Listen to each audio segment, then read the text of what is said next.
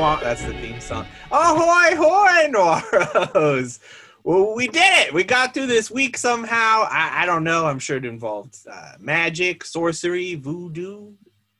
Magic the Gathering, maybe. Yeah, I think someone threw the right card. So thank you. Shout out to whoever dropped that that card. I wish I knew more about Magic the Gathering to make clever references. Me but too. I brought it up realizing that I know very little about it. I would always just see it being played uh, in the comic shops I would go to when I'm just trying to browse. I'm like, I'm just trying to buy comics, man. I'm happy you're keeping this place open, but pardon me. I was could, more- uh, I would love to like write something at one point where I, I just feel like it's so stereotypical. I could, I could, uh, I could show how well I know that world just that, uh, you know, from a, from a distance. right. Yes. What were you saying before? I, was gonna so say- rightfully cut you off. It's okay. You were uh you're probably No, more I into said it was Pogs. rightfully. Yeah. Pogs. I did drop some slammers in my day, Daniel. I had a feeling that you might have. yeah, I'm. A, I definitely. Uh, I remember some pogs. You were Did a you ever slammer from way pog? back. I I had a bunch. I don't think I really knew what to do with them. I think it was just it was like one of those things where it was like one of those fads that like you just had them and you didn't necessarily know what you're doing with them, but you just you knew you, Put 'em that in a you needed to stack. have them. And then there was a heavier one, and you would just slam it Right. down on top of it, and it would depend how they would land. I believe like face up or something like that. And uh, sometimes you could gamble pogs. There's Yeah. pog gambling. I remember that the supermarket that we went to growing up, the local supermarket, they I think it was a it was a talk of the town. That was Uh, what it was called. Yeah, it was called Talk of the Town, but it was Great owned name. by owned by Shoprite. Oh. And they at one point they got in the pod game at the time because it was it was such a hot you know commodity that I remember getting a bunch from them and like the back of it had like a logo on it from the supermarket. Wow. Did they have interesting graphic design? I want to say no. like they like I mean they had designs on them, but I, don't- I I wish I could remember what they were. I wonder if I still have them. Like I I'm I, like, I save literally everything. So I ha- I'm saying I'm blown away by uh, you know store brand pogs. Yes, that and that I think that's it. For whatever reason, that just sticks in my mind about Pog specifically They're really because of- hustling. yeah, because yeah, exactly. Like you, you, you gotta like you can't knock the hustle. Like No, as, not at all. as as Weezer would You, would say. you can't um, use a slammer on the hustle. Right. Well, I don't know if they had. See, I I I don't know if they had. I wish they had store brand slammers. I don't know if they did, but I de- they definitely had Pog for sure. Store brand slammers is a very fun thing to hear and say. Maybe that needs to be like a new album name or something like that, or a band name. Uh, I feel That's like true. that that should You're be in the working on West End. something right now, Dan. It- you know, it's not too late. It's Sh- I had a title, but maybe I need to rethink that. Maybe it I was a great title, but you may have topped it. Yeah, uh, I think I'll have to make that change. Whatever the title's gonna be, it's gonna have to be a lot better than store brand slammers. So good luck. Exactly. I have I have I have some big uh, big shoes to fill as The far bar as has been set. yeah. So if it comes out being titled something else, you know it really must be a hell of a title. for sure. Yeah, We'll, we'll see. I'm gonna write. Uh, I'm gonna write it down. I have to. I definitely have to keep keep notes of Yeah. that. Yeah, We're getting older. Memory goes away quick. mine does for sure. I remember store brand Pogs, but something Yes. specific that I need to remember that's important to my Yeah, life. like what to that- buy at the store. It's Right. Like, you're like, can you show me to the store brand Pogs? Yes. Like, Sir, Pogs haven't been a thing in a decade. Or at this point, most ge- like younger generations have no clue what they are, so they would Right. just be like looking at you like, "I have no idea what you're talking and about." that store is closed. It sounds like, right? it doesn't exist. I yeah, Yeah. I, I think. I mean, It yeah, I never think- existed, right? I mean, Whoa. what? yeah, Did, did I did I imagine it? Maybe I don't know. Maybe I had It's a true. dream about it. Maybe I dreamt it. it's good to dream. It's good. To, it's good to dream about Pogs. It's, you know, it keeps you lively. Keeps the, the that memory that we're losing so much strong. I dreamed of Pogs will be a song name. Yeah, I think that was a Twilight Zone episode. That was one of the newer ones, right? That was one of the '90s ones, right? Yeah, I They were have trying to something catch relevant him. to say, but I feel like uh, uh, we got we got to introduce ourselves. Sure. Yeah. because I, you know, what if this is your first time listening? Big pick up on South Street fans listening to this episode. They don't know They who wanna we know. are. Why why we're talking about Pogs? Yeah, they don't know that you got a gentleman Joey on the line, and you got our good friend Dan also Just me. on the line. Yes. Just yeah, just me. Well, the contest is still running. Yeah, it's still open. Yeah, the the the the the, the, the telethon phone lines are still open. So Not for much longer though. You Yeah. know, people are getting tired, and uh, Yeah. the budget's running out. We got to pay these people. yeah all, all of our tote bags that we've been selling are running out that we've been you know if you subscribe and and answer it like you know like uh, PBS does. You know, we'll we'll be running out of those soon, so you better uh, get your calls in. Dan, we got stickers coming next week. We do. I w- and I'm now excited to now I'm see 'em. thinking we need some tote bags too to go with We them. get- I, you know, I, tote bags are always like they sound great in theory, but then when it comes time to design them, you're like, what do you do? But I think we actually have a great tote bag logo. totally, yeah. To- a totally, Oh, to- to- Totally, oh, yes. totally. Uh, wow, I, I don't know why I instantly said totally and didn't even think about the the connection I was making. So that was that was good. That's called um, genius, my friend. dude. yeah, sometimes it, just- comes, man. It, It, just, conjures itself. it just happens. Um, The but yeah, molecules of time. tote bags. Uh, I mean, even really, the whole artwork could be a tote bag. Maybe we'll put a, a, a poll out there.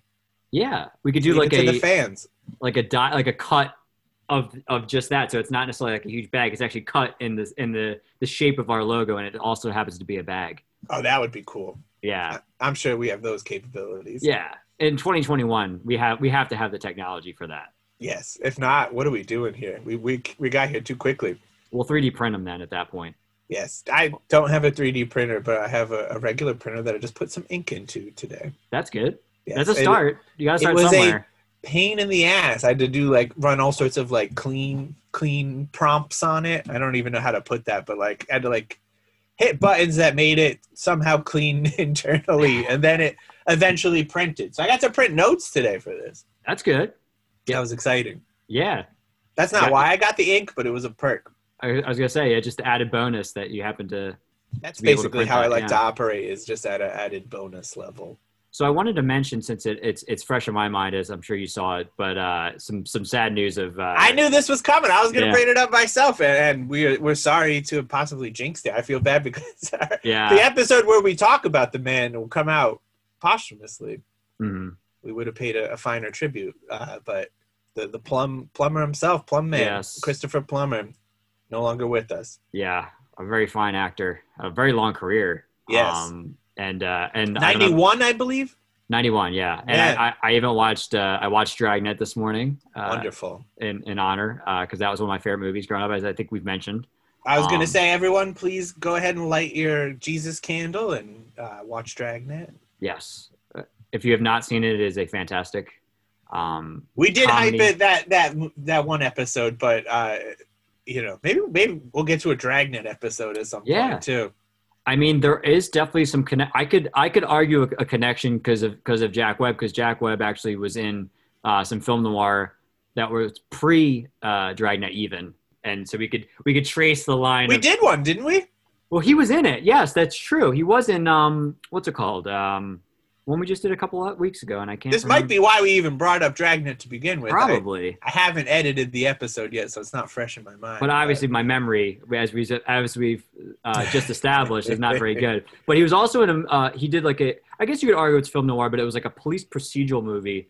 I think it was called like he walked by night or something like that. I think it's called. that sounds familiar. I mean, it sounds like a. It sounds like a film noir. I mean, if it's a noir, that's the time to walk. It is. Yes. It, yes. And he was in this because I think he had like, he was either like a writer for it. No, he's in it. He was definitely in it. But oh, it, it was because he like was a part of this movie. And then there was a dragnet, quote unquote, in the movie. And Oh, that's somehow I think fun. this, this inspired, I think in some way, inspired the TV show at some point. Wee wee. But yeah, so that was the, that was the origin. That was 1948. But anyway, yeah, Dragnet, the 87 movie starring Dan Aykroyd and Tom Hanks is a great film, and Christopher Plummer plays an amazing character in that movie. I mean, one of the first sort of TV remakes into a movie of its time. You know, that became more commonplace in the, the early aughts for sure, I would Oh yeah, say. But even in the 90s, you had like a Brady Bunch movie and things like that. But Beverly Hillbillies. yeah, I mean, sure. None of them really had the uh, ambition that Dragnet did, though. well, I I th- I think you're right though. I think like when I think back to to the way Dragnet is, Possibly Super, Super Mario Brothers, but I I mean, mean, I- that's I sort love of a that different movie. thing. Yeah. I love that movie.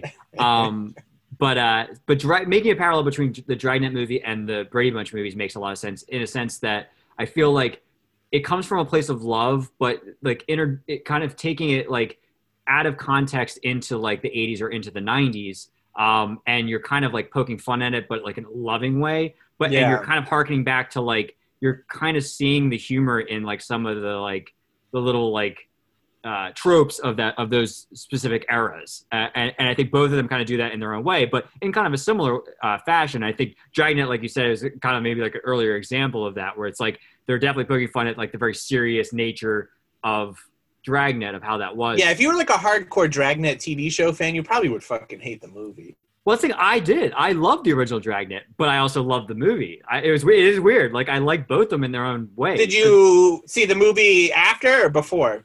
Great question. Um, Because I could see like seeing the movie and then be like, yeah, Dragnet's a good time. I mean, I I, I probably can't saw the remember movie myself. first. I probably saw the movie first. I at least like watched a full the full movie before seeing like a full episode because I remember Mhm. flipping through a lot and Dragnet would be there. You catch the end of it where they you know bum, bum, bum, bum. and the guy walks in the thing, and he's got he's holding the, the thing, and yeah, which Yeah. was great.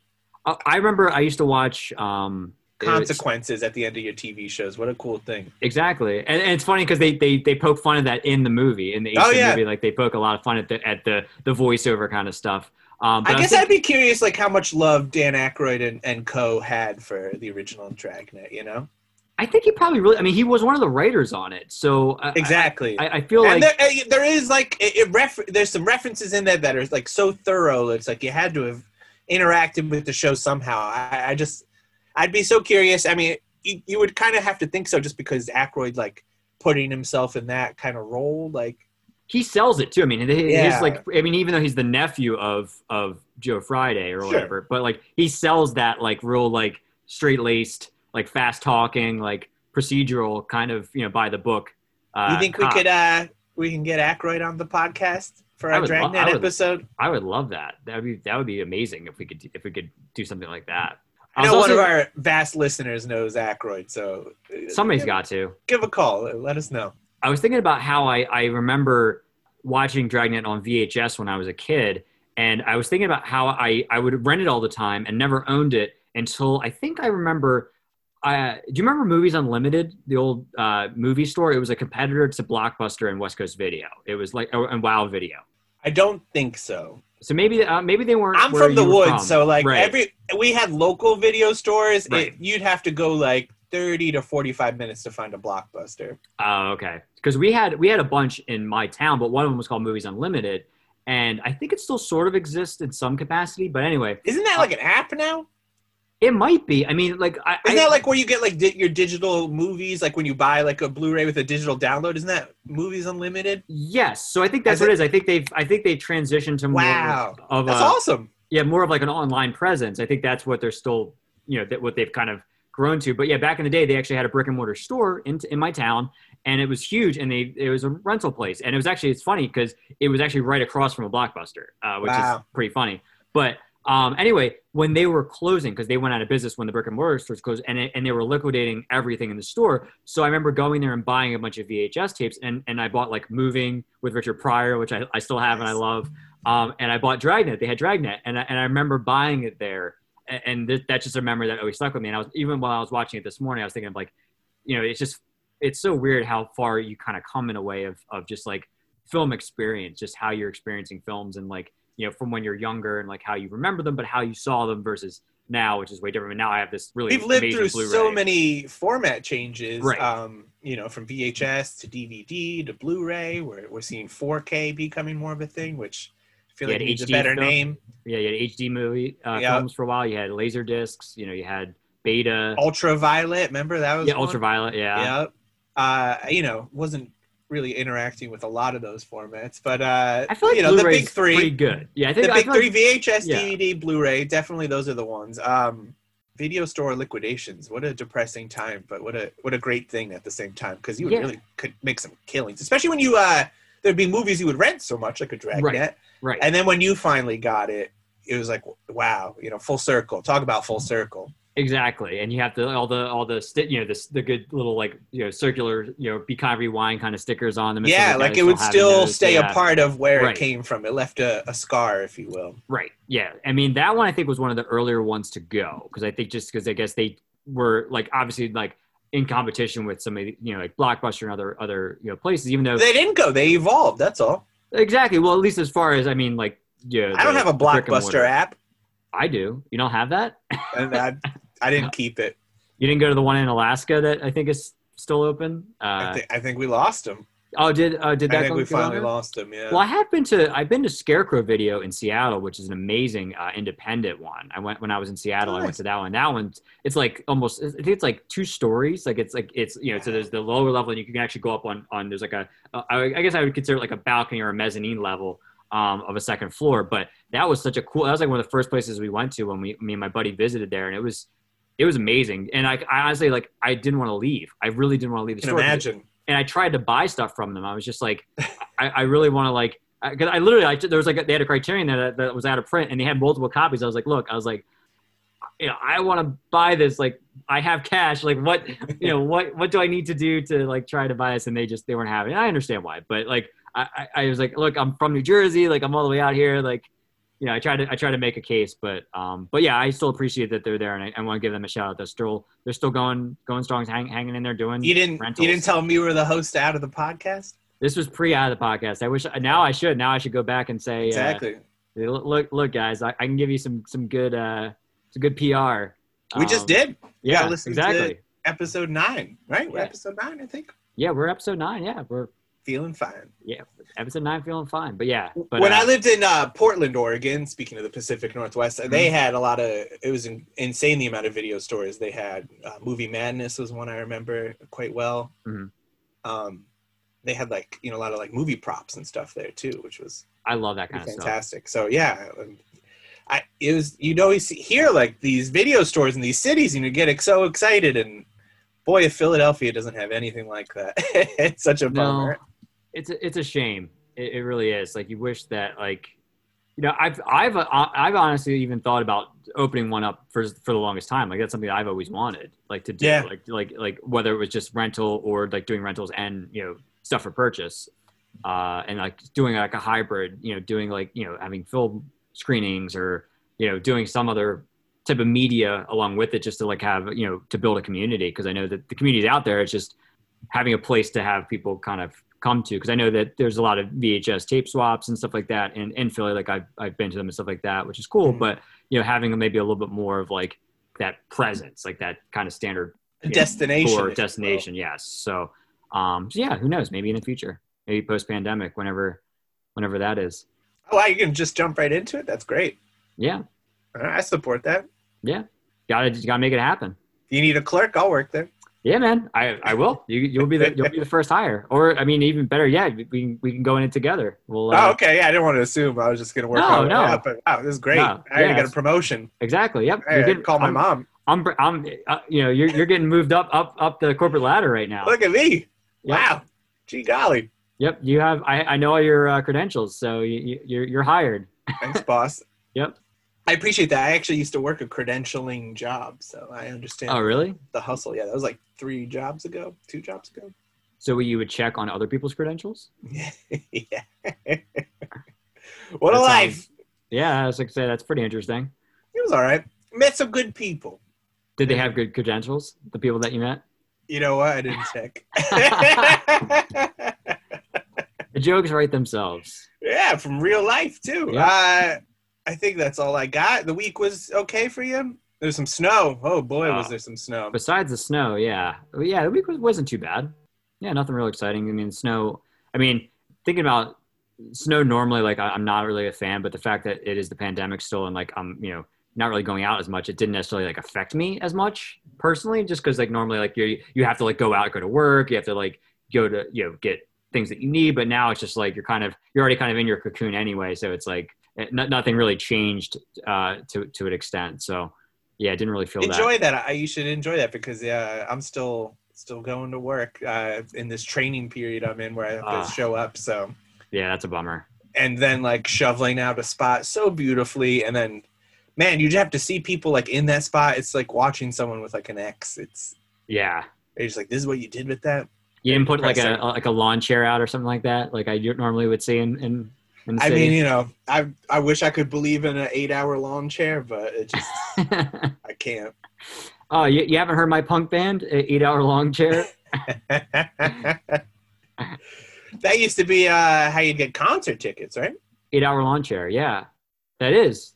Back in It- my day. Yeah. Uh, I mean, that I was mean, the not my plat- day. I never I never had to do that, but I think that was also the plot of Rock and Roll High School too, right? It was it was when uh, Riff in that movie, you know, was trying to get Ramones tickets, and she sat outside and, and waited over uh, probably over eight hours to get tickets. Um, I don't know if you're a fan of that movie, but I I like um, it. I'm a, I'm a huge fan. So um, I like that. I love the Ramones way more than. Uh, the Yeah. movie, Oh but yeah. Oh it's yeah. a good time. I've watched it a few times in my life. Uh, I don't think a Ramones show would really sell out. Do you? yeah, I think. It, I mean, back then, or are you talking about now? Both. Both. Yeah, I think. It I, was. honestly, I think maybe they'd have a better chance now. You just I- hear I- like you watch the documentaries and stuff, and they're just like, yeah, no one ever showed up to these shows. I think like they were well attended, probably, but like yeah. I don't know. I'm sure maybe there's a couple cities where it's like Ramones are gonna sell out, but Well, it's I don't know. it- it's funny that we we actually got in here because I I watched I watched uh, Pickup on South Street last night, and then afterwards I decided to watch uh, the year punk broke the uh, the like the music you know documentary slash concert film. And uh, a lot of it's obviously like Sonic Youth and Nirvana heavy because that was kind of the, the you know the intent I think for you know at least commercially like what DGC wanted to do. But that was the year that punk broke. that was officially that year. But Ramones Ramones played a bunch of festival dates in Europe because that's all the dates were in Europe, and just uh, just watching them play in '91 is weird in, in front of a festival bet- crowd. See, I bet Europe they could sell out. Yeah, I mean it was already I think a built-in crowd, but I think people were probably digging on it, especially just because of like it was like later on. You know what I mean? Like I feel like people had more time to really I think appreciate and sit with it, and and Ramones kind of got built up, so that was more of like a you know a reunion of sorts, and I think people were maybe more keen on it then than they would have been uh, back in the maybe the late seventies. But they were talking about I was watching like there was like an interview piece with um like it was like ten years after with like Thurston Moore and, and Lee Ronaldo and uh, I think uh, Jay Maskus was there and a couple other people, and uh, they're talking about when the Ramones played and they were all kind of sitting down in front of like the stage area, there's like that gap where like the security is. And he said like Kurt Cobain was like so like pumped to, to watch the Ramones play because this is the first time he said he was ever seeing them. And Oh, he's, nice. and, Thur- and Thurston was saying how he just kind of sat with like his legs folded and had like his head down like this. And our, our listeners can't see it, but uh, his head was kind of down and he was just like listening and like taking it all in. So, but I can't imagine that experience of like sitting there like at like a giant stadium seeing the Ramones and just like sitting there and just really just like listening and like internalizing in the way that like Kurt was because I'm sure it was a big moment for him. You know, obviously first time seeing him, I never got to see the Ramones, but um, I can imagine what that experience would, would have been like. You know, especially for him at that time too. It's like such an influential band, obviously, but like a band that I, I love too. It just like it must have been like a ridiculous experience, especially with all that. cr- I mean, it's such a large crowd too in the background. Um, so yeah, it's just weird that how we kind of all got to somehow got to the Ramones, and and last night I happened to be watching stuff about with the Ramones. So That's good. Did you ever see End of the Century, that documentary? no, I haven't. Um, I, I you know what? There are a lot of uh, Ramones documentaries that I've been wanting to see, like just like even like like li- little ones that I've, I've been meaning to watch and just haven't seen. Throw down everything. This is the Ramones documentary. Okay. Somehow they get all of them right before they die, like right before Joey dies. Like I think he died like months later after he was done filming it. Um, Mhm. incredible. Just just so good. Awesome. Yeah, I'll, I'll definitely check that. I'll see if it's uh if it's online somewhere. I'll I'll check it out. It's somewhere. I mean, I do love End of the Century, the record. I, I think that record's really uh, fascinating. I think I, if I had to pick a favorite, I'd go back and forth, but I, I really like Road to Ruin. I, I feel like that's, I know it might be a weird record, but like I No, that's- love. I think that's mine as well. Is it? honestly. Yeah, I, I feel like because that was right where they hit that sweet spot of like they were still like in that punk mode, obviously, but they really started getting almost like there's parts of it that reminds me of like Big Star. Like it's very like very like poppy, but like it's just really good. Like that real power pop really started to come like really shine through on that record, and like the and, and you could hear like dynamically, it wasn't just like the straight ahead punk. It was like the melody was there. There's a lot of like yeah. No, that's what it dynamics is. Like going on. the uh, like Joey was kind of in his best place. Right. um, I agree, vocally. I mean, really, they all were like you know. Of course, the, the songwriting was could only evolve so much, but Right. Um, But you I- felt it though. You could but the, feel it. just the Yeah. experience was there, and I feel like that was kind of like, uh, especially with that lineup, peak. yeah, peak for sure. Ramones. Peak indeed. But you know, you're you're good as long as Dee Dee's there, really. One, two, three, four. I was Dee Dee like, King, you listen to his rap album. I know, I know all about that. Yes, I do. wait, wait till And that comes up in the documentary. What a great time! I, I was hoping you wouldn't bring it up, but I guess, I guess now that you brought it up, yes, I, I do know about it. He's like basically just like a rap, a rap, rap, rap. What a, what a really odd time. what a great time! I mean, Shout out to Dee Dee Ramone. great bassist. Yeah, great songwriter too. Great I mean, he was songwriter, really yeah. behind a lot of that stuff. He kept the time, man. He did. Every song. he probably did a pickup on South Street, right? This is an amazing transition. You know, he, Probably. I bet at he, some he point. honestly did Probably. some some version for sure. South Street was in uh, New York. South Street. Yes. I gotta say I was I was a little bit disappointed that it wasn't about South Street in Philadelphia. Like it wasn't I- like a pickup at like Rebo Records or something like that. I understand. You know, I don't know if Repo was around in the '40s. Probably not. It was probably like Repo Vitriola or something like that. So this is uh, pickup on South Street. Mm-hmm. Samuel Fuller. I think it's the Directed. latest one we've done so far. By the way, I was I, it, that hit me. I think it's the latest movie we've watched so far. Is it? I think so. 1953. Okay. See, I said 40s. It is 53. Yeah, Yep. it's 53. I think it is. I think it's the late because I because Sunset Boulevard was 50. Welcome to the 50s. We're dealing with communism. Yep. here here we are. Here we are, at long last. Our noir has communism, um, but it also has pickups, uh, pickpockets, which is a good time. Yes. Uh, a little, some fun facts. So we got our boy, our boy Daryl Zanuck is back. Yes, 'cause he we're, is. we're at 20th Century Fox. Fuller was under contract with them, and he was trying to get uh, him to do a movie called Blaze of Glory, which was about a woman lawyer who's falling in love with a criminal she was defending. Mhm. Blades of Glory, right? uh, Yes, You said- you said- exactly. You said Blades of Glory. I did. They tried. They eventually made that film. uh, Yeah. The- the- See, I knew they. Yeah, I mean that that's yeah. I I knew they made it eventually. yeah, They were waiting for Um, Will Ferrell. it's true. So then, until then, they were like, let's call it Blaze of Glory and have it be about a woman lawyer uh, or a lawyer. I don't know. I'm just reading the description. I, I, Mm. we can all be lawyers. Yes. Uh, Samuel Fuller was he was a is a crime reporter, so he was kind of familiar with criminal cases and knew that they could take a long time to play out. So he wanted to do something about a little a little lower run criminal, like a pickpocket, if you will. So that's how this came about.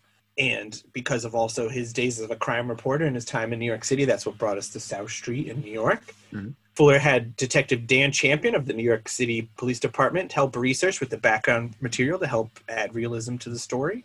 And the role of Tiger, the police detective, was based on Champion, who had been suspended without salary for six months for manhandling a suspect. Wow. I was just Yeah. gonna say, I, I, I, I, that, I was wondering if they, if they that was the connection, if, if the fact that they had Dan as the the one detective, I wonder if that was because of the guy that was giving him that that kind of background. So that yeah, that's interesting.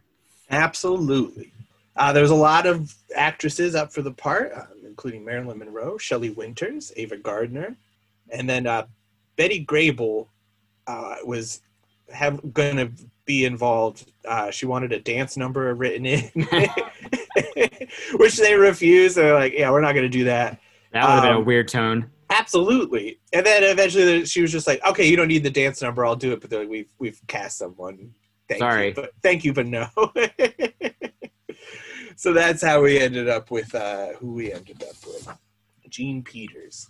He was awesome in this movie. Um, Amazing. And the one, and honestly, the one character that I really felt for in this, because everyone else I did not like, but I really felt for her. That was the one character I really felt for in this in this story. Yeah, uh, maybe Mo.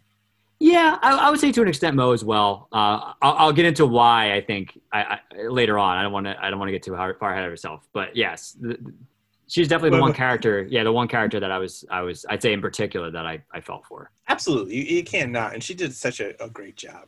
Yes. There was a lot of uh, trouble with the script, but from the production code, it was deemed unacceptable by them because of all the excessive brutality. Because, as you'll see, uh, people, especially Gene Peters, gets beat the fuck up. That's what I was going to talk. That's partly why I was going to talk about it because it there was some brutality in this that I was not expecting. Like, Yeah, like I mean, this was this is my first wa- time watching this movie, and I was honestly like very very surprised. It's pretty. Um, it gets pretty dark for sure. Yes, not expecting that. So they had to revise the script, and they also had to reshoot a particular scene uh, where Gene Peters and uh, Richard Kiley are frisking each other for loot, and they, they thought it was a little too risque. You're a little too frisky.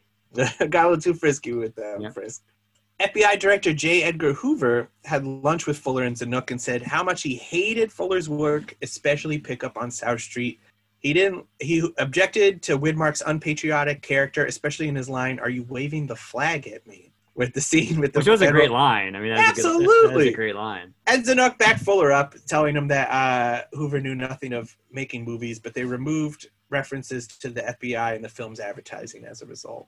Yeah, I did hear that. That's that's interesting that they really completely just removed that. And even yeah, in the movie itself, I mean, they don't even mention the FBI at all Yeah. in the film. Like they they they they just they allude to it, but they never mention it. And you kind of like infer later on in the film, but like yeah, you don't really they don't really say like oh FBI agent you know Zara or, or whatever. You don't really get that. well, we're viewers. We're smart. We know what we're doing. Yeah, I figured it out eventually. There you go. Attaboy. boy. Uh, we had Marilyn Monroe. She sat in on a rehearsal actually, and uh, for the role of Candy, she was actually friends with Gene Peters. They Mhm. had a very close friendship, so that explains. Yeah, I, I, that. as much as I, I, I really like Marilyn Monroe, we're also birthday buds. Um, but I, I just don't see her in this role. I, I just like, yeah, like I feel like I, I, I don't feel like it would have been right. Well, that's also what Samuel Fuller thought. He said that uh, he told her that her overwhelming sensuality was wrong for the story. That's that's a way to put it. yeah, I feel like I, I feel like I did appreciate the kind of like earthiness that I feel like Gene kind of gave it. I think that you know really kind of sold it. And I don't know. Absolutely. I, yeah, I don't know if if Ma- Marilyn Monroe it seemed a little bit too much of like this like, huge presence that I feel like may have overshadowed, or maybe like didn't necessarily would have grabbed the same way. I I don't think the communists could have gotten her so easily. think. yes, exactly. this movie was shot in 20 days, Wow, which kind of makes sense. I mean, Yeah. it's lean. it's a lean, mean fighting machine of. There's a only movie. so many like set pieces. You know, you go to the Right. docks enough The, times. the, you're ama- good the to go. amazing shack that what's his name that Skip lives in. Love it. Skip McCoy. Um, and my, my final fun fact is Alan Reed, who played an uncredited detective, is better known as the cartoon voice of Fred Flintstone. Wilma! Great cartoon. Yeah, that just came out on Blu-ray, the complete series. Oh, did it? I must have Yeah. missed that. Was that was that Warner? Just Archive? just came out. Yeah, I Huh. believe they still have the Hanna Barbera license, yes, which is a good license. or to own it, have. right? is it they even own a it, license yeah. when you just got the Yeah. straight up company? Yeah, they have they have free Hanna reign. and I think. Barbera now dead, right? Both of them. We just lost uh, Yeah. one of them. I mean that those were for me like those were it like those were the cartoons like I grew up on even though like I'm younger than a a lot of the ones that were like from the heyday but of like the 60s and 70s but like that I, I love them I absolutely love them to this day Do you love it more than Honeymooners? yeah see I was never really big on the honeymooners I never I just never really watched it I, I feel like it just didn't really like grab me um as much I mean I liked a lot of older shows but just that was one I just never really watched It's okay. yeah I think I probably watched Flintstones a lot more I, I, that's probably where where my head was at There wasn't enough green aliens in uh, Exactly. Honeymooners. No, no dinosaurs and no green aliens. So What was that not guy's for me. name? G- uh, Gizmo? Yeah, Gazoo, Gazoo, Gazoo. Gazoo. I knew I knew it had a G. My favorite trope: adding alien. Is is there any alien noirs? Oh, that would. Is be that the good. movie we need to write? That would be awesome. Yeah, And, and cons- considering all like the you know the thing with you know Project Blue Book and all the you know Area 51 stuff, you think that like since that happened in 47, that would be Exactly. It'd be, pri- it'd be prime for the combination of noir and and uh, aliens. So yeah, I mean, I, I I would like to do some research. Like I, I never really thought about that, but that would be interesting. I wonder if if that exists in some capacity. maybe we need to edit this part out for our, our too good of an idea. We'll cen- We'll censor it. We'll just we'll we'll bleep it out. Eh, Maybe we'll all work on it together, right? And then we'll just put our names on it. Exactly. So we opened on a, a crowded New York City subway train. Great opening shot with the Great the opening train. shot. It's there's no dialogue for the longest time, which is always a good time. We Yes. like it when it gets artsy here at the, on the podcast. You For know, sure. immediately that'll put you, a- you know, that'll get you a criterion, right? Yeah, I, I feel like it's it's it really pulls you in. Like it, as a device, it really does. I mean, at least does for me. Like it like when you see that, you're just like, what's this action? Like why am I like looking at these like little things and these like little nuances and stuff like that? And you really it really kind of engages you. So Yeah, you're forced to focus as Right. opposed to kind of just you know laying back and letting the dialogue do the work. right, you're like, what is going on? Who are these people? Why are they here? What what are they doing? and on that opening scene, you see a soldier who leaves the train. He's wearing a big red one patch uh, Mhm. from the First Infantry Division, which is Samuel Fuller's infantry during World War II. Mhm. And he actually later made a movie about that called The Big Red One from Yes. 1980. You seen that one? I have not. I I've heard of it, but I have not seen it. You big Fuller head? See, that's the thing. I don't know if I've seen that many. I think this might be one of the first, if not the first, I've ever seen of his. Like, I'm aware of a lot of his movies, but like, I don't know if I've ever seen any of his other ones. Surprisingly, Naked Kiss? No, I, I know it. I just I've never seen it. Damn, we gotta do Naked Kiss. I've also never seen it, but I think that's more reason for us to do it. Hey, there's a movie that people like that we've never done. There's that. There's Shot Corridor. There's um. is Shot Quarter Noir? Or is that that might be one of those Lucy's? Yeah, I feel like that would be more of a loose one. That's I think that's more of like a psychological, like thriller, almost like thriller kind of thing, more than anything. Not necessarily like a no, uh, noir. Sure. Maybe that'll be in the deeper episodes. Episode 103, Shock Corridor, Yep. coming at you whenever we get to that. Two Well, they're years both from now? they're both Criterion, so I mean that I mean Oh yeah, I mean this one's Criterion, and then uh, Shot Corridor and uh, uh, Naked Kiss are, are are Criterion as well. I just haven't gotten around to them. yeah. He's he's he's done some good stuff. He did a lot of great westerns as well, which was kind of how he started. Yeah, you did Forty Guns. I think they just put out on Criterion. I was actually curious to to watch because I, I do I do love the westerns. His debut was I Shot Jesse James, which was it was a big big debut. A lot of Yeah, I good definitely stuff. would like to give more of a chance, I mean, especially after seeing this. I mean, this definitely like I'd say piqued my interest a bit. Did Uh, you like it, Dan? I guess that we can ask that, right? I did. I mean, it- it's I'm not saying this is a classic, but it's just a, it's a very entertaining film. I think. that and- and yes that that is is what i would say like i was entertained like it was 80 minutes long it it held my attention through it uh i think the characters are really good um as far as like the way they portrayed them and the plot was was interesting i, I like the angle because you really i mean now you really see at this time because it's 53 you really see the shift from like the the true like noir during the war and post war versus you know and the way and what was being portrayed on screen and a- and a lot of it was you know you got these gis coming home and like and some of those elements kind of come into the into noir and you know their former military and stuff like that but now you're seeing the shift where now you're getting a little bit further distance from the war and now you're seeing that the climate of the times is more of the the red scare type of stuff mccarthy the, those kind of things kind of coming in and you really see that shift and you see it through this movie and i, and I like that it, it kind of takes that angle and there's some other film noirs i'm sure we'll get to that kind of have that element uh, as well in, into like more of like the like, i'd say you know more of the atom age or like that type of kind of environment and i, and I thought that was interesting just bringing that i into the noir i thought was interesting That's just it. I mean, it's an era where you know they weren't as plentiful, and and so and Right. Also, because there's just so many new influences and things happening in the world that yeah, it, it just kind of it's interesting to see this kind of noir take on on these themes. You know, of like the the 50s McCarthyism and all that. Right. Well, I think the one thing that really struck me, I mean, this being, I think, probably the first full movie that I can remember that I've seen, is that a lot in this movie, and I don't know if he's done it in other films, I noticed that he does a lot with the camera in a way where he doesn't show you everything in the frame, and you don't realize till late in the scene or at the very end of the scene that someone else is in in the room with the people that you're seeing. So like you- Mhm. the camera will be focused on maybe like two characters, and then as the scene develops and towards the end, it'll move or someone will come into frame. You're like, this guy was there the whole time. Like, like, like, well, what like the with heck? this beginning with the with the crowded Yeah. scene, like the you know it- you just see uh, Candy, who's Gene Peters, and uh, Mhm. Skip McCoy, Richard Widmark, and then all of a sudden you see oh there was these cops or agents you know trailing her. Mhm. So G- G-men, what does G stand for? government, government, Oh, man. Government. That's all Government. that is. G-man means government man. Yeah, like as in like a government agent, like a CIA or FBI. That's kind of disappointing. I'm sorry to say.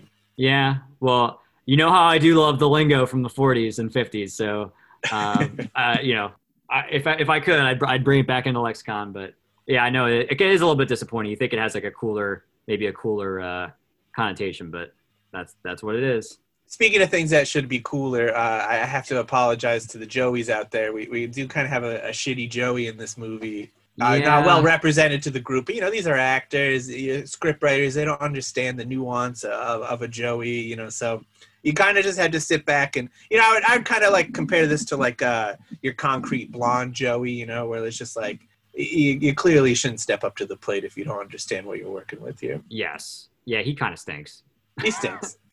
I mean, they all stink. Yeah, I Like think you're that's what, saying. like like I said, like yeah, most of them, like in most of the characters, I think that sometimes it's it's for the best. You know, it, it, sometimes it, it lends itself, but in this case, like I didn't really feel for any of the characters except Candy. Like I I I really did feel for her because I think she was really caught up in the middle, and she was just brutalized, like emotionally, psychologically, physically in this movie throughout the movie. And the whole time, I'm just like I could just feel for her, like the Yeah. entire time. No, I, I, that's one of the things I like about this movie. It- It's just a dark one. It's it's Yeah. not really like a there's heroes kind of thing. You know, like I like a, a noir that just is really in the, the the muck of it all. Yeah, for sure. Some real scumbags. Um, and and Skip McCoy, uh, Richard Widmark. He, he's I, as shitty as he is. What a great actor! Like he's Oh yeah. cool. Yeah, he really he Oh. just he really turns on a dime in this movie a lot. Like he, he goes between that real like sly kind of like almost like he's like poke, he's poking all kinds of jokes and he's real he's trying to be witty and stuff like that. And then and then he'll just hit these like little streaks of like either anger or like brutal beatings or something like that. And it's just like it's just it's crazy how he just has that that switch that he just flips and he's just he's on. It's yeah he did he did he definitely did a really good acting job in this movie for sure. did. He was a good canon. Yes, a good as they refer to them in this movie. They call the many crooks times. cannons in this, Yes. which was a good time. Yeah, I don't know. I just I, with all the, I like that the, all the characters are are fully realized. Like it's kind of an ensemble Yes. piece, and um, you know, there's no wasted characters, which is something I like about it. Um, Yes. everyone's kind of got their deal. You know, you'll meet you meet Mo right after. One, so basically, we realize that Joey has he's been stealing some some government some business secrets formulas, Mhm. something like that. There's a lot of a lot of numbers in the microfilm. You know, Yeah, it seemed like it was a formula for some type of like atomic something or other. They don't really ever explain it, but that that seems to be. yeah. like, I mean, it's the 50s. It's that Yeah. era. It's commies and a bombs. You know, Yep. that's where we're at. I, well, I Um, think at one point they say something about Stalin, but they say Stalin or something like that. He says it real weird. I forget. I think it was one of the, the detectives or something like that says it, and I was like, "That's weird that he says that." If you refuse to cooperate, you'll be as guilty as the traitors that gave Stalin the A bomb. so Katie was kind of just delivering uh, an envelope as a she was break she broke up with Joey and she's just kind of doing one last solid and which she shouldn't because he sucks. Uh, Yeah. Richard Richard Kiley is Joey and um, yeah, so she didn't know that uh, Joey's actually a spy, a communist spy. She just was just trying to help out, but now she's got the G men on her. Yep. It turns out that uh, Skip McCoy is a great pickpocket. He got that microfilm uh, no problemo. But it's interesting that like throughout that entire sequence, I, it it looks the way the ca- again the camera looks. It almost like she looks like she's looking right at him, even though it's it's split it's it's split up, so you're only seeing either his face or his hand him, him doing it, and then Uh-huh. the camera will look at her face. And it almost looks like she's looking right at him, but she's not. And that's Yeah. what and, and that happens anytime there's like a pickpocket scene. I thought that was fascinating. That every time it almost looks like they're right there seeing what's going on and are okay with it and letting it happen, but in actuality they're not. And I thought that was bizarre. I, I mean, it was interesting. I, I, I liked it, but I was just it just had me perplexed because, like I said, like the way it, wa- it was portrayed to you, it looks like she's looking almost look, looking right at him, like, oh, you're So, doing like, this, you're- like, you're doing the pickpocket. You think they're looking at you, but it's not. You Yeah. just got to play it cool and, and Right. just keep grabbing. yeah, no, I, I liked it. So, government agent Zara, he was. I had Candy under surveillance, and they were trying to follow her to the leader of the communists ring. The leader of the pack. I thought you were gonna make a leader of the pack, the song Yes. joke. I I don't have my motorcycle here. I was saying we Sorry. need we need we needed like a sound effect there. rum, rum. there you go. He gets police help to help bring this thing together, and that's where you get your Dan Tiger, this other piece of shit. And I wonder if Mr. Rogers got that from that Daniel Stripe Tiger from this. I kept thinking about that the whole time because of Dan Tiger. I like to think he was a big noir noir fan. Could have been. Well, maybe that needs to be my nickname. Maybe I need to be, I need to be Dan Tiger. You could be Dan Tiger. Although I, the character I wasn't super fan of, I, I was a fan of the way he would like growl and like he would say stuff really weird. He Hey, would look, just- there's a shitty Joey in this movie. I think he just kind of take the names and leave leave the bad stuff exactly, behind. yeah. So maybe maybe I'll, I'll try to like you know claim that name and and and put a positive. What about we call you Captain Dan Tiger? I like Cap- Captain Dan Tiger. That's pretty Captain, good. Captain Dan Tiger. All right, you won the contest. I won. I won the contest. I get the tote bag. Congratulations! Yeah, dude, you get a tote bag. I wasn't actually gonna give you one either, so now you get a freebie. All I wanted. Sometimes that's the only way you can get free stuff is you gotta win the contest. You got to give it to yourself. the fix is in. We needed this uh, for the last movie, I was huh? gonna say the, the, the, the real grift here is is me grifting this tote bag from It's a- from from the fans. It's a beautiful tote bag. We, we'll make one more for the fans. Just one. just one so you better hurry guys it's a race totes Get those calls in. the the phones are ringing off the hook dan tiger he has an informant named mo williams Mhm. who's played by thelma ritter who was nominated for an oscar for this performance which was actually her fourth nomination Wow. I mean, she was really good. I mean, her, her character is pretty. I mean, hilarious when she comes in. yeah Um, but she brings the sadness too you Yeah, know she she, doesn't does. want to be buried in potter's field which uh spoiler that's exactly what happens yeah. you know she's just trying to sell her ties and Make a living uh, Make- giving information. Exactly, you know, and she she finds a way to uh, you know like turn it into like oh make a bet or something like that. You know, like so she's not really squealing necessarily. she tries to kind of dance around the fact that she's giving information, but kind of leads them to the point where they can, you know, rel- in relatively ease, figure out who it is that's doing it. Look, let's not go into that again. Look, what do you want from me, Tiger? Do I personally raise the price on hamburgers and pork and beans and frankfurters? Is it my fault that the cost of living is going up? These are the prices as of this morning. When the cost of living goes up, my prices go up. When the cost of living goes down, my prices go down. In my book, the price on the board for a cannon is uh, $50. Fifty dollars? I told you before, we got no kitty. And you're such a millionaire's salary that you can afford to pay me for all my tips? Thirty-five dollars. Tell you what I'll do, Tiger. I'll give you the names of eight cannons that fit the job. And I'll bet you $38.50 that one of them buzzed this Miles' wallet. I bet you thirty-eight fifty you're wrong. It's Skip Exactly. McCoy. This is it after three times being in, uh, in, in- just getting out of prison. You get three shots, yeah, or four Yeah. shots. Well, Whereas three now shots, we're- three shots, and then the fourth one you're in. right. You're- Whereas you're in now, prison, isn't yeah. it like a strike three and you're out? Yeah, So Or even- bring back the it- fourth shot, right? I think it sounds like. yeah. I mean, they give him a lot of. They're giving him a lot of chances. He's he's Yeah. been he's been stealing and grifting. How many chances do you give, Dan? What's your limit? I think it depends on what it is. You know what I mean? I, I Okay. f- I, feel like anything. I, I feel like it. You know, it depends on what what what what uh what happens. Uh, I no matter what, I five chances. And five chances. Uh, Yep. okay. If I don't like a food, I'll try it five times. Oh wow. If I don't That's like a a, lot of- person, I'll talk to them five times. wow. Yep. Wow. I I mean, that's a lot of chances, especially for food. That's a lot of chances. You think so? Yeah, I think so. If I'm allergic to something, I won't be sure of it until I've tried it five times.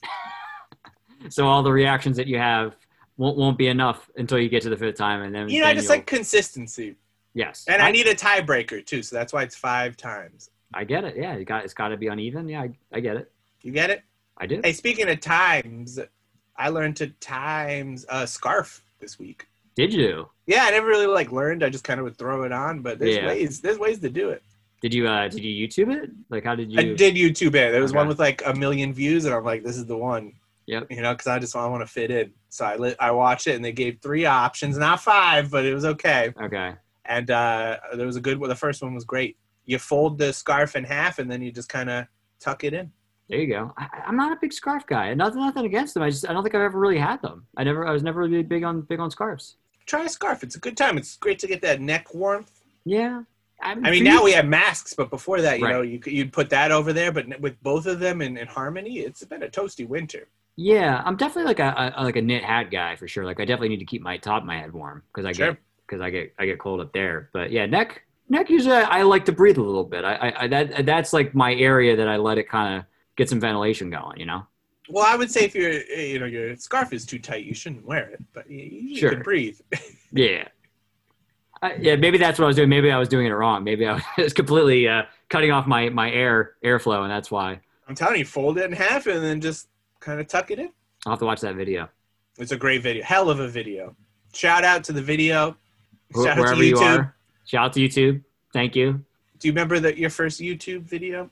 It's probably a live video of either. Uh, I, I think probably the one I can think of is at the drive-in, the, the infamous uh, classroom video that's been floating around the internet for a long time. I don't know if you've ever seen that. It's uh, they uh, they Well, it it's was like this- infamous. I must have seen it. Yeah, it's this like well, it's infamous because like there was always like these like stories about where the location was, and like the the internet community could never agree on where it was. But they basically played it in this old like schoolhouse, and it Uh-huh. was a tour. It was at the drive-in and knapsack toured together in '98. Oh yeah, and I went uh, on a tour once, uh, my first tour ever, and uh, I don't remember where it was in Pennsylvania, but the first show was at this place called The Wire. Do you know Yeah. The Wire? The Yeah. W Y or W H Y R E. Yes, there's a at the drive-in clip of them playing there. Right. There was Yes. they had a flyer there from that tour, and I, that was when I first learned that that existed. I'm like, whoa, knapsack at the drive-in. What a great tour that must That's have been. that is quite a tour. But yeah, I, I there's video of that of at the drive-in playing at that show. But wow. the one that I'm talking about is um, it's called like the classroom video, and it's from like '98. So it's a great era in at the drive-in. But that one, like always, that was like one of the most influential videos in my life of just like this is what I want to do. Like this is what I want to be in a band because of this video. Just like how animated they are, like how intense they were, like how intense the music was. Like it really just it always grabbed me. So that was probably my first uh, recollection. How about you? What was your? Uh, I don't remember. I don't even know if I was expecting an answer from you. Um, it's been so long. Like how long we've had YouTube at this point? early two thousands. I also feel like I didn't really maybe like mid two thousands. Um, Yeah, I didn't really like have like a computer at that point in my life. You know, it wasn't like the smartphone and like yeah. you know. So I was just sort of floating around. And, Let's take a look on the Internet Machine. It was created in February of two thousand five. okay, That makes sense. so yeah, Sounds about right. I mean, that, that yeah. That sounds, I remember being I li- living in the aforementioned Portland at the time. Yeah. Oh, and I wanted to also say when I found this movie in my life, I was living in Lawrence, Kansas at the time. Mhm. As you can see, I've been around. Uh, Lo- lovely and- Lawrence. and all, speaking of how many like video stores there were, that was a great video store city. You had Liberty Hall, Mhm. and then you know there was a blockbuster at that time. The library, the public library. Shout out to the, the Lawrence Library, one of the best libraries that ever existed. Would rent from there, and then also there was a place called Hastings, which I think has closed, but it was kind of um, they would sell like comics and records and CDs and new movies, but then you, they also like had like video rentals too, and they might even Was that, like, close. Was that Go Hastings like that? It was. It, they were on- Yeah, it was not the wrong- exactly. Yeah, I, I used to buy from them. Yeah, I I, you I go. don't remember Hastings. Yeah. yeah, it was like very green. Um, so I would go to like Yeah. all these places, you know. I, I you just kind of go wherever you, you show up, and I remember they had like a great Criterion selection, and I was just getting into everything. You know, I saw a lot of Kurosawa that way, Yes. and um, that's when I first saw this one because I was it was also when I was really really getting into film noir, like just anything I could find, devouring it, and uh, yeah, I found this one, and it, it just it always stood out to me, and it was weird because Criterion just hasn't done a Blu-ray of it, so it feels like it's just one of those forgotten. That's what I was forgotten gonna ones. say. Like I, I- I think I mentioned it when we were talking about doing this film is one that I'd always kind of picked up the the the criterion but never actually bought. And I think part of it was because like I kind of wanted to see it, but it was also like I was expe- almost expecting a Blu-ray of it. Like I was like, oh, this has got to be Yeah. one they're gonna redo. And I just always kind of held off on it. And finally, like we're doing, I'm like, all right, I'm just gonna get the DVD of it because I, I I need to. I mean, I need to do it so I can watch this movie. But It, it just Um, doesn't seem like it's going to happen anytime soon yeah, either. that's that's true too. So I was just like, you know what, I'm just gonna I'm gonna do it. I'm gonna buy it and add it to my collection. it's a shame. I think it'd be, it looks like they have a great print on the, the DVD. Yeah, I, I think it'd I'm- be very easy to upgrade. Yeah, the DVD print looked good though. I was No, very no like, I was very into it. scratches. yeah, yeah.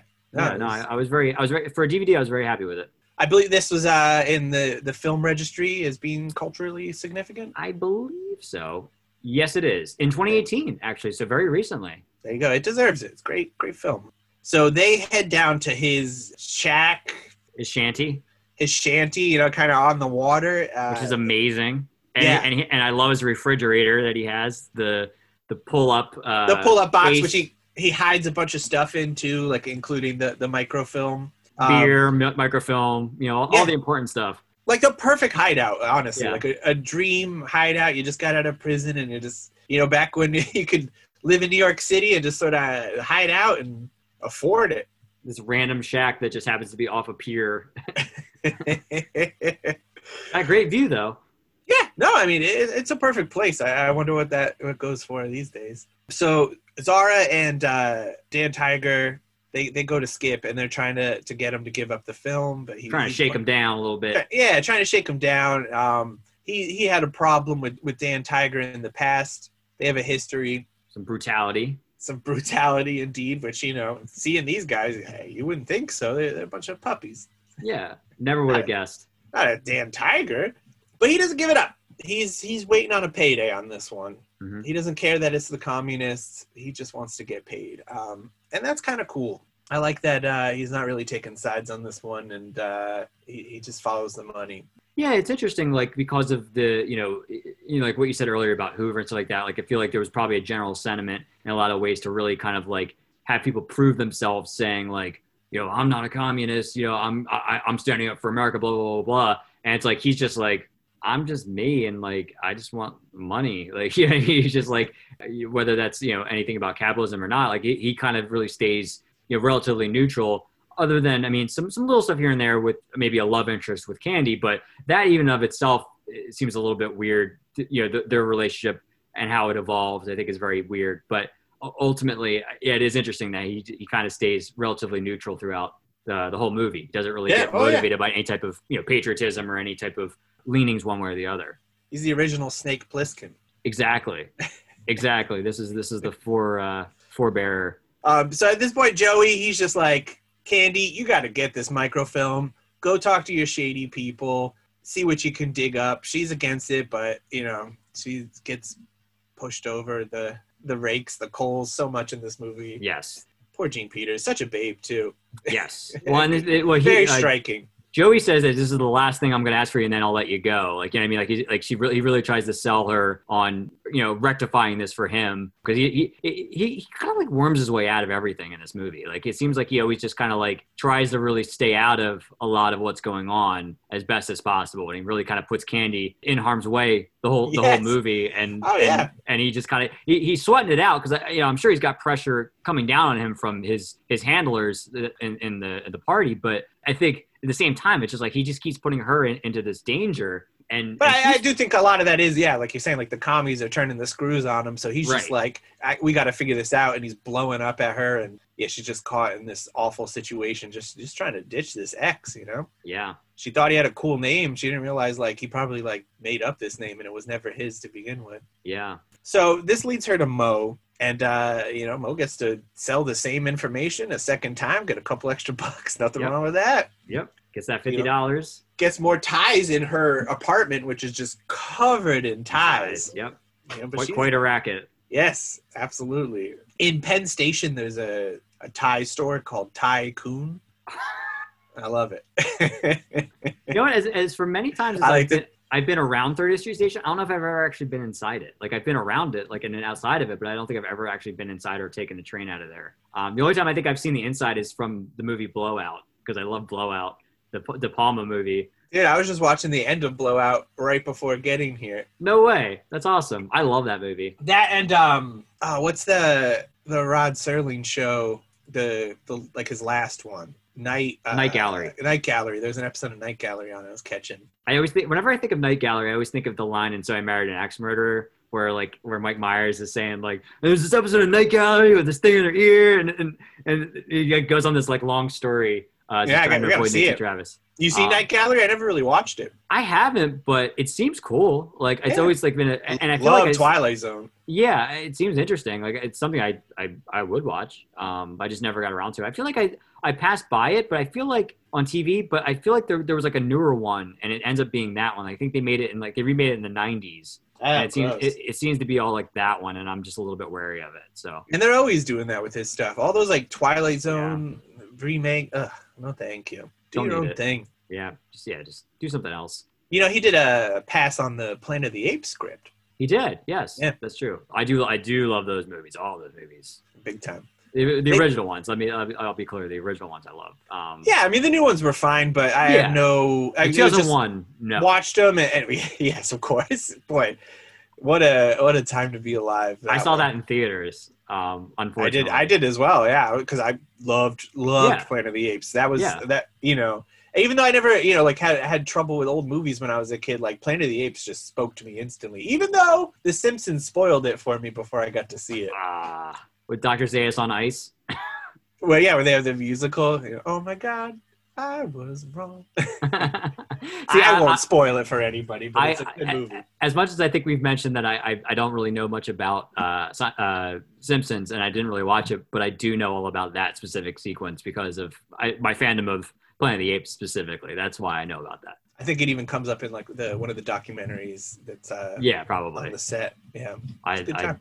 I love. I, re- I actually rewatched the, all the original ones recently. Like, I went through like literally in one weekend because it's been the pandemic. I was just like, I, I'm running through movies, and one weekend I was just like, yeah, I'm just gonna watch the original five movies in a row. That's how like, it goes. In a row, and I, I watched them all like over the course of, of, of the weekend, and it was fun, man. I I enjoyed. It. I mean, like I love battle. I of the think I Planet did them Apes. all in a day last time I watched them. Really? Um, That, yeah. that- that's that's some. Uh, I mean, they're great, but that's definitely some some sustaining uh, ability there for you to to, Yeah, to just- sit through them all straight Well, through. once once you're on the planet, you know, why not battle for it? dude i mean beneath the planet of the apes is awesome i love i Yes. absolutely love that one that might be one of my favorites but battle of the planet of the apes i think is probably the most underrated i feel like because i think that one gets a bad rap because it was like a tv movie but i i love that one No, especially the um the uh, the uncut version is is great. It- i wonder if that's the version i have because i have the blu-ray box set so i wonder if that is the version that i have You do well. They give the option of both, I believe. If you have Yes, the, the yeah. Blu-ray box Yeah. set, that one that's like uh kind of like a maroon and tan. Do you have that one?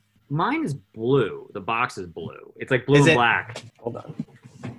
We need some visual, folks. So I will give you some play-by-play that Joey is now searching for his box set. I only grabbed it because I could like literally see it, but yeah. Okay. No, what I so I got. don't have that one. I have Oh. a different one. So I wonder if it is if mine mine's mine's actually like a, a thicker box that has like they're all in their own individual Blu-ray case. Oh, okay. Um, I think it was like one of those things where like I happened to be walking in Best Buy and it was on sale for like you know twenty bucks or something like that for all five of them on Blu-ray. I was like, I can't not. Yeah, that's how I got this one too. Best Buy as well. Yeah, I was like, It's I like- can't not buy that. You know. Can't not buy the best film series of all time. Yes, I mean as far as sci-fi films go, for sure. Like it's just it's. I mean the first one. I remember the first time watching that first one. I was just like, uh, like I, I wish like now like looking back, that's definitely a movie that like you wish that you could watch it for the first time again. Like just because like all of the discovery in that movie is is really what makes the first one so good. Like just Yeah.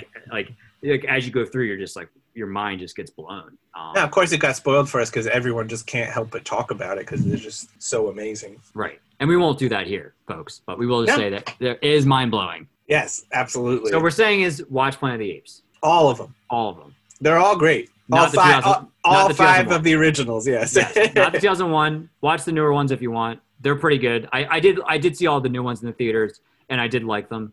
I Um, didn't theater them, but I definitely uh, watched Saw 'em. them when they came out, and yeah, they're fine. the last couple ones I really liked. I feel like they got into a really good spot with them, like I like where they were good, like decent, and and, and I enjoyed them. That's the guy who's doing the new Batman. You know. Oh, is it? Yeah. I don't know if you noticed or not, but I'm Batman. Oh yeah.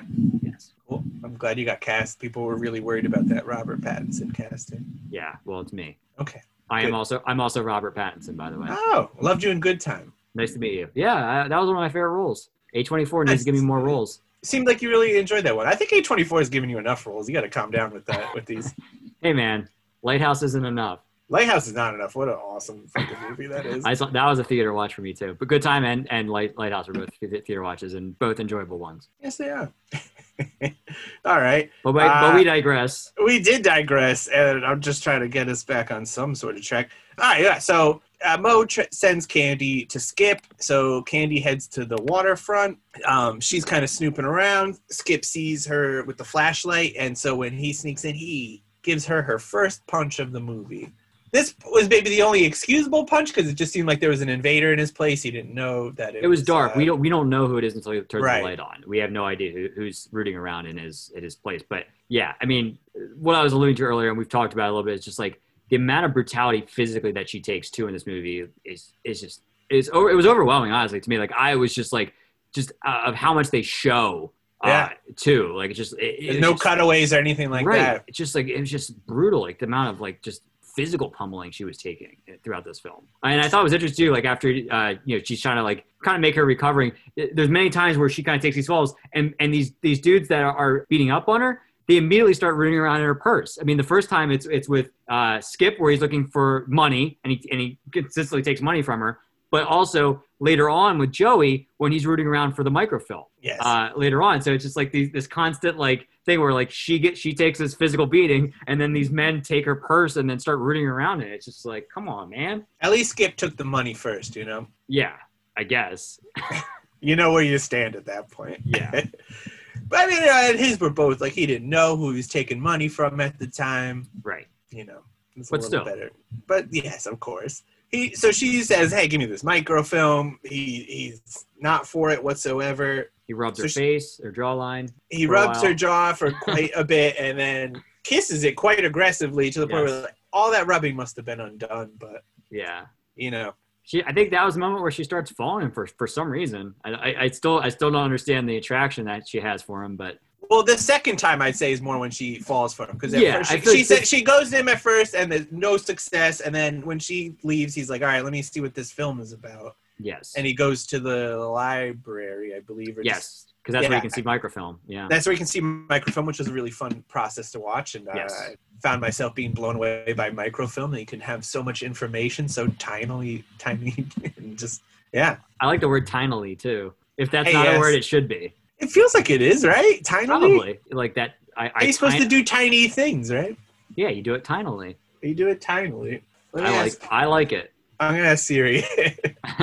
Siri is tinily a word. is tinily a word?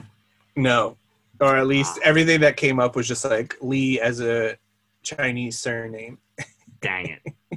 Well, maybe was- maybe we need to start up a new uh, out of the out of the podcast uh, dictionary, and we'll add it to that dictionary. Yes, the new lexicon. yes, part of, it's all part of jalopy. You know, you got sawbuck. I like Yeah. cannons. I, you got cannons, cannons. uh, should be on here. Yeah, I, I, I'm I'm here I'm here to make a motion to to, to move that into ca- into our uh, lexicon. You know, it was fun. Uh, they mentioned whips in this movie as cars, Yes. which we still do as a society. And I actually this week had like researched why that is. So it's fun to to see that happen. It's because the the steering wheel was called a whip back in the day. Yes. Yeah. Very cool. So yeah, they were checking on the status of the of the whip and You got whips. You got jalopies. Yep. yeah. I mean, I Wow. literally it was like two days ago. I googled this. It was very interesting how life works. if for nothing else, film noir just gives you all kinds of uh, different pathways that you can go down and, and learn about stuff. It's true. And we're going down South Street this Yep. time. Going for that pickup. So he's looking at the microfilm in the library and he sees the, the formulas and numbers and presumable atomicness of it all. So when he goes back and Candy goes to visit him this time, he's like calling her a commie. He Yeah. just straight up knows that this is no good. How much did you bring? I don't want to talk about it. How much? Five hundred. You tell that commie I want a big score for that film, and I want it in cash. Tonight. What are you talking about? You tell me you people are supposed to have all the answers. tell you what, I don't. Come on, drop the act. So you're a red. Who cares? Your money's as good as anybody else's. Now get your stern up those stairs and tell your old lady what I want. A red. Take off. You think I'm a red? I don't me? think anything. I know. I know what you're after. I know what it's worth. Oh, help me. I don't know what you're you talking know, about. all right, but what you don't know is that when I grifted your wallet, I was pulled in by the cops. You know how hard it is to spot my fingers in action? Can't be done. But a guy did it. You know how he did it? He was watching you. And that guy you were supposed to pass the film to, you don't know anything about him either, huh? He's still waiting. He's itching for it. Look, Skip. The way I feel about you, I wouldn't lie to you. You gotta believe. I gotta believe nobody. I'll do business with a red, but I don't have to believe one. But she And knows you- nothing about it. She does. She No. she, she just knows that it's- she needs to get it back. Exactly. This is the, the first she's heard of it. And he's demanding $25,000 for the microfilm. A lot And- of money back then. Yeah. And so, but even though he's being a, a bit of a, a roughhouser, she she is now falling for him. Even though Skip thinks that he doesn't buy it, Yeah, he doesn't buy it. which is you know I guess sort of describes the behavior. Yeah, he's definitely like has a lot again more brutality against her. Like he like he kind of leans into it at first, and then he like kind of brushes her off and like starts getting real like physical with her and starts yelling at her to to leave and so forth and get away Yep. from him basically. Yes. Uh, so she heads back to Joey, who's there with a, a- a communist supervisor superior. Yeah, there was two actually. There was two guys, right? Yeah. There's the guy at the desk and then the guy on the on the, on the, the armchair. Yeah. Well, desk guy probably isn't that superior. He's behind a desk, you know. Armchair. Now that's a boss. Ar- an armchair communist, Yeah, that's your final level boss. final right boss. there Yeah, In your streets of rage of communism. but again, we uh, again the camera am- angle is deceptive because it ca- a lot of the camera angles is, is showing the guy at the desk and not and up until the very end you don't really see much of the guy in the chair until the very end when he stands up and speaks and commands that like you get that sense that maybe he's you know he's even above that guy. So it's just Yeah. like, it's interesting how that kind of plays into it. we're gonna be ready for our next Fuller with all these uh, the camera angles and stuff. We're not falling for it Nope. next time. Nope, I got Bruh. it right right up here. um, so he says, "You got a day to get the film back. Here's a gun." And at this point, Candy realizes, like, "Oh, hey, wait a second. It's escalating. This is why Skip called me a communist. There's some communism happening." It's here and it's happening. So she heads to Mo, just to kind of be like, "Hey, you got to give give him a warning." And at that point, Mo is unable to. She goes to to Skip to be like, "Hey, give the film to the government," but he's not having it. He Not he still having it, wants nope. his payday. Yep. Which you know, Mo as a uh, a tie salesman, she gets it. She's, she doesn't want to go to Potter's Field.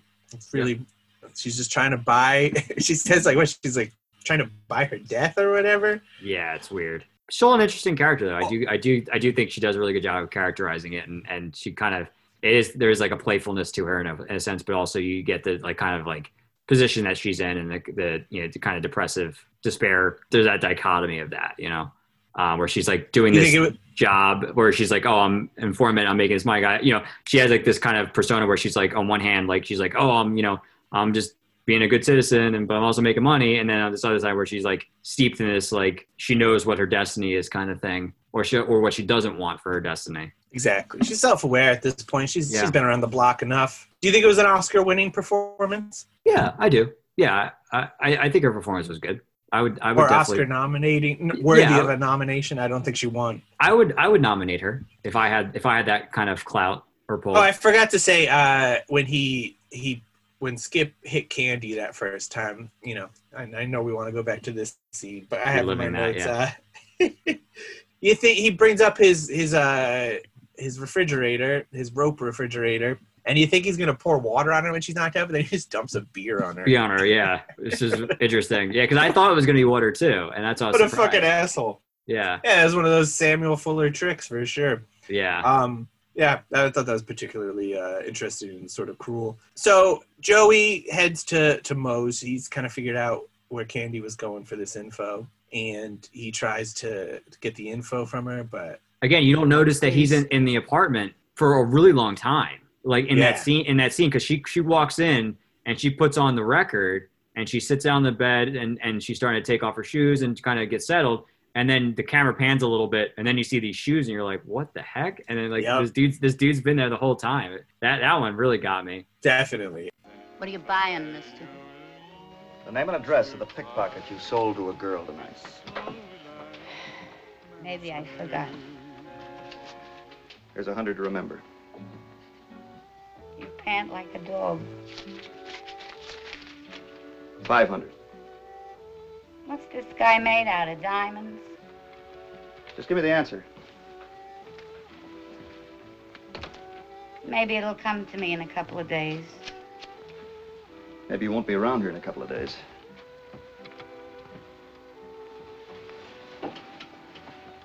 You threatening to blow my head off? Ask a silly question, you get a dopey look. Why are you holding back on me? You'd sell anybody for buttons. Yeah, but not to you, mister. Look, I haven't got a lot of time. You haven't got a lot of time. she's not going to give him up, and he murders her. again brutality against women it's just in this in this uh, throughout this entire film i mean they, like literally they describe it as blows her head off like they even i think they even said it at one Oh yeah, Uh, no, they- it's just crazy that they even just say it they didn't soften it. nope Um, so now we're at the next morning, and Skip has uh, returned to find Candy at his shanty, um, and she knows about Moe's death, and she blames herself, which you know, yeah, kind of did lead uh, Joey to Moe, but you know, yeah still, you didn't tell him to pull the trigger. yeah i mean she's kind of stuck really in the middle you know what i mean like she she has all these kind of sides kind of coming down on her it's you know it's a tough position i get it yep. Skip's just like, you know what, I'm gonna go to, I'll go to Joey, and we'll try to take this deal over there. But then she knocks him out with a bottle. Mhm. She finally gets her lick in. It was much deserved. I remember thinking that. I'm just like, hey, Yep. good for you. yep exactly she gets the microfilm and she Why don't you go ahead and give one more while you're at it? So she takes it to Zara, uh, Agent Zara, and Tiger, but they say, hey, don't worry about it. Take the film to Joey, actually. yeah Fo- yeah they're trying to get the, the ultimate goal is they're trying to get to the the main guy Exactly. They, they have bigger fish to fry here. And so they say, yeah, we're going to, we'll follow you. We're right behind you. they got a sting Um, going Yep. But She's, so, she's at- in the she's in the tub with- in a really weird sequence. yes, exactly. Where Joey comes in and she gives him the film, but he notices that a frame is missing. yes, Because old Skip, he pickpocketed himself a frame, didn't he? he certainly did. He can't help but take a little for himself. And then and then probably the most shocking part of this movie is is is this part now when he just starts brutalizing her and beat and like punching and beating the crap out of her like straight up and like this is where Joey definitely disavows a man like this. Yeah, like I like that's what I said. This was the most surprising part. As, as much as brutality we kind of see throughout, like why just happened? Like I remember, like my reaction was just like I was just like, "Holy crap!" Like It's I- horrifying. Like, like it, it really is. Like Yeah. you know, uh, it just wasn't surprising. It was just surprising of seeing like how like just the frank brutalization of her like on camera, and it wasn't even like you know they didn't try to hide it or try to like mask it in any way. You know what I mean? Not at all. Like, Like like it's just like here it is. This is it. We, we can get away with it now. This is where Yeah. the film industry is. We're just really Well, I beating remember I people think I, up. I think I did hear that. I mean, they were a little bit I think a little bit hesitant, but ultimately they kept everything for the most part. Besides some of the, like the minor changes you mentioned earlier about um, Right. more but of the we're risque pushing stuff, but- boundaries at this point. You know, we're Yes, feeling for a, a sure. little, and especially with such a, a, a sort of spy communism film or, yes, or espionage. You know, I don't know what quite what to call it, but you know, there's that SBS. you know noir. micro microfilm kind of involvement. You know, but you're bringing up like communism, which is such a sensitive subject at that time. Like Sure. to also throw in such a, a bru- brutal beating. You know, Yes. it's risky, very risky. But then one of my favorite scenes in the movie is right after this, uh, when he gets in the uh, the dumb waiter when he's trying when the, the cops you know, Yes. hear, hear hear you know what's going on. They hear So much suspense in this film. It- Yes. it's it's it is well directed. absolutely um, it, it has me wanting to see more Samuel Fuller movies. So yes we'll be we'll be getting to them for on the sure. list. Yep. Yeah, he's in the dumb waiter. They're both after him, um, and he's kind of like stuck in the middle at one point. One cop's at the at the apartment. One cop is uh, at the bottom of the of the the chute. Um, And they're saying check the dumb waiter too. Like they're not Yes. even like missing him. Um, right And then eventually he just kind of like pulls the rope and comes falls. down and beats beats the, the one cop and then Yeah. gets out. yeah, it was really cool. It was a great, Great to great see. s- yeah. Oh, and you know Joey was going through his her stuff when she was all Right. beaten up, and he, that's how he finds the address to Skip. Yes. Skip actually then goes to Candy. She's in the hospital because a beating like this absolutely is gonna gonna put you in the hospital for a few days. Well, sh- did, I think at this point she got shot too, didn't she? Yes, Because that's Yeah, that's no, how 'cause that was that's how it. the It cops was- got alerted. it was a beat. She she got beat and then shot. She got shot in the stomach because she was Yeah. trying to leave and she got shot. So she was shot and beaten and she still lived and she was in Yep. the hospital. Yeah. Wow. And at this point, Skip's probably like, "Hey, all right, maybe you're uh, you're into me after all." yeah. Because she really- kind of gives him say, saying like why I was trying to do this was trying to protect you or try to you know avoid anything coming down on him. Um, Yeah. No, she's she's been trying to save his ass the whole time. She, Yes. she she sees something in him. I don't know what, but I mean, it's an upgrade from Joey. I guess that's not saying much. Mm. it's, a- it's a slow rise to the top, you know. If these Yeah. are your men you got, you know, there's not much to, to work with. that's true. Skip heads back to the shack, but he's hearing everybody. They got Joey and uh, there's one other guy, right? One other communist lackey. Yeah. Yeah. yeah. And so, like, he's able to kind of hide underneath the shack. He has like a lot of stairs and cool little nooks you can hide yourself in. And then s- he, he's able to, he like takes one of them down, right? Or does he just leave? I can't remember. I I feel might like be thinking of the action from the dumb waiter. I think they s- don't they spot him at one point. Like the one guy's coming down the stairs That's what it is. and they yeah. see him and then he kind of goes off. Yeah, Yeah. Yeah. yeah. he's able to get away um, to go deliver the rest of the microfilm, Yes. or Joey is ordered to deliver the rest of the Yes. film, and Skip is able to follow him to the subway station. Right. Yeah, he follow it it follows him, which is a good, se- a great sequence where he like follows him to the train, and then they go to the Bathroom. e- e- bathroom, Yeah, and and and like a relatively, I mean, they're trying to make a, like a drop, but it's just like relatively out in the open in the, in the bathroom where he just kind of puts it down on the the sink, yeah. and, then, and then the guy comes in and just like walks over and kind of just picks it up. It was just very like, uh, all right, And then, um, so then he's he goes after the uh, the communist ringleader, knocks him out, and then chases after Joey and gives him a nice licking as well. I guess we should say before. I mean, that was pretty brutal too. I mean, that whole fighting sequence was amazing. Like just Great, like fi- great fights in this. I mean, as Yeah. long you, you hope they're not against women, but Right. you know, But Okay. I, we, we should also mention b- bef- before we move forward is that uh, in an allusion to the earlier sequence on the train, uh, when he's tailing him, when Skip's tailing him, he he, he uh, heists the gun from him from from Joey. So Yes. he, he so he steals the gun from him. So when uh, so at the time when they're all in the bathroom and Skip is trying to attack the communist guy that's making the pickup of the microfilm. In an attempt to stop him, he goes into his coat pocket. Uh, Joey goes into his coat pocket, he tries to pull out his gun, and it's not there. Nothing He's like, there, "Oh." yeah. He's like, "Oh crap!" which was Um, great. yeah, which is yeah, great, great uh, thing to show. I mean, yeah, again, he stole a pickpocket at heart, so uh, Absolutely. skip. But yeah, that fight sequence was great. Um, I, lo- I love pickpockets. I think they're, they're such an interesting trope. I don't have you know ever if seen the they're- movie Pickpocket, the the Bresson film? No. Oh, that's Criterion. It's on Blu-ray. It just came out on Blu-ray a couple years ago. Oh. Bresson is one of my all-time favorite directors. I would recommend any film that you can watch from him. I would recommend, but uh, he has one called Pickpocket, which is an earl- earlier issue. I've heard of it. It's excellent, especially if you like pickpocketing stuff. It is great. It almost Yeah, I feel like you don't see enough of it, and it's such a fascinating uh, uh, trope, you know. it plays like almost like a documentary, which is interesting because it, Oh. it's it, he uses he uses uh, most of his own films. He uses uh, mostly non actors, Mm-hmm. so that, that like their only film credits are the movies he has them in. And it, like I said, almost feel it feels like there is a sense of realism to it. So I feel like it's interesting. It's a very interesting film, but you would really great camera angles in it. Yeah, I would highly recommend it. And to the check it audi- out. audience listening as well, I would recommend it. Any any nope, Bresson that was a film- personal recommendation. They can't have it. I'm I- sorry. I, like Darren. to I like to spread the wealth though. You know, I like I'll to- watch it and then they can watch it, but me first. Okay. Yes. So hold off. Hold off watching it, I'll, everyone. I'll give everyone the, the green light. Yes. Green light um, from Joey. unless I don't like it, then I'll, then I'll give Joey it- Green Light. Yeah, You you need the Joey Green Light. you need the Joey Green light. Yeah, I'll check it out. Uh, you know, there's more pickpocketing stuff. Uh, also out to our audience, create some pickpocket, go pickpocket some people, whatever you need to do. Which and which I, I ironic uh, as I was reading uh, about the film before we got started as well is that at one point they were actually going to name this film Pickpocket. Um, Oh, and This, and and this came out in '53, and I think the Bresson one I think was either '60 or '61. Uh, and and the reason that they didn't call it Pickpocket is because I think one of the studio heads or whatever said it sounded too European, quote unquote. Yeah, yeah, oh yeah. and Bresson is in France, and, and it ends up being this like art house Eu- European classic film. So, I- So they I were thought that was right. Funny, they, were, right. It was too European. It, was, um, Not for but you, Fuller. I think for the better though. I think I think uh, I think it worked out good on both part for both parties. So And at this point, you know, everything's wrapped up. We're back at the police station. Tiger's like, I'll see you again real soon, Skip. But you know, Ah, it makes that that weird noise that he makes. Ah. "Arr." "Ah." yeah, that growl, that tiger's growl, right? Tiger growl, yeah. Wait a minute. Yeah. Dan, uh, Dan, Dan Tiger. But him and Candy, they're like, we're out of here. Peace, Peace out. out. movie. Yeah.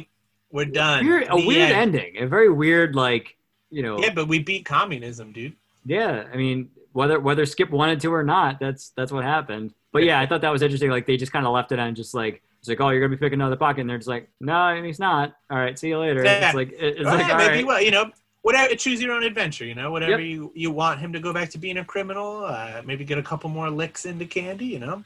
Yeah, I think. Well, I think they're they're alluding to. I mean, I guess the they're trying to make it positive of like hoping that they both kind of move on, with Even their each other lives. out, yeah. yeah, and kind of even each other out. So I think that was probably. I the- hope so. The goal. I hope yeah. it's a nice gentle ending for everybody. I hope so too. I hope he doesn't beat her anymore. That's not cool. I mean, his again were mostly accidental.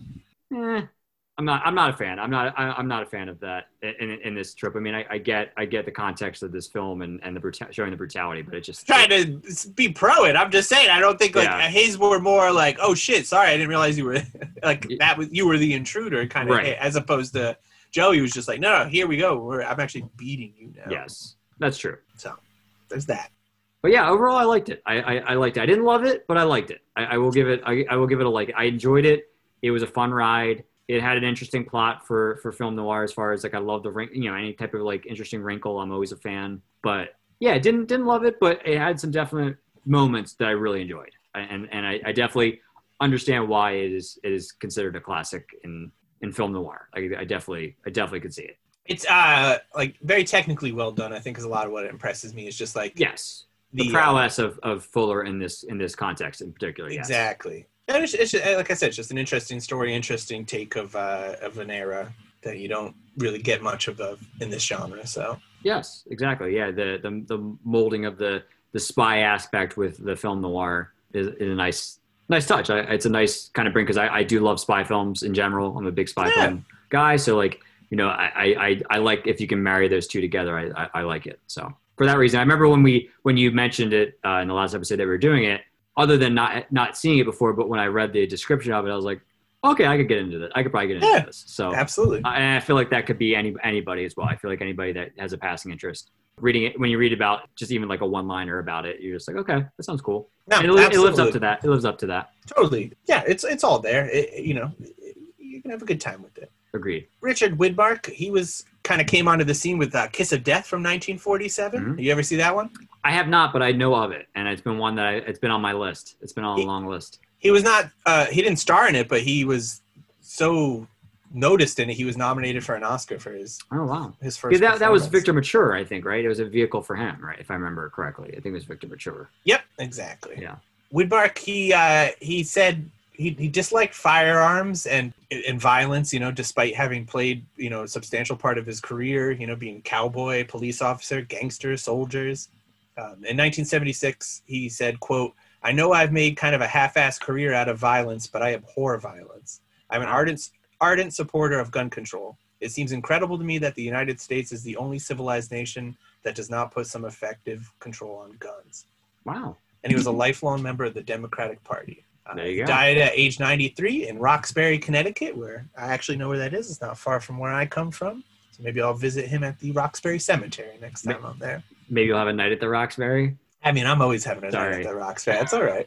Um, and his performance in Kiss of Death actually inspired the name of mystery and crime writer Donald Westlake when he went under his best continuing and best known synonym, Richard Stark. Hmm. I don't know if you've read any of that stuff. I have not. Um, the character Parker was well known. Uh, if you've seen, um, uh, what's that Lee Marvin movie?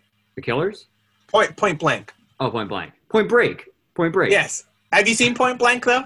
No, I know of it. I have never seen it. Oh wow, you should see it. Um, Yeah. great film, and that was based off of uh, one of his, his Parker novels. It's a great time. Yeah, I, I've, I've definitely heard of it. I've just never seen it. Or Mel Gibson's '90s film Payback. That was also. I do. I do. I know of Payback. Yes. There you go. That's this character. A very very cool character. Cool books. Um, great comic adaptation done by the late Darwin Cook. Uh, yeah, If you, if you love this stuff, you'll you'll love that.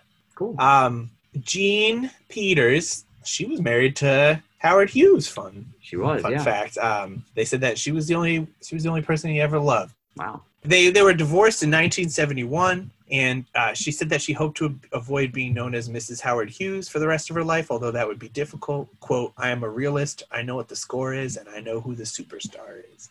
Wow. Uh, she died in 2000 at 73.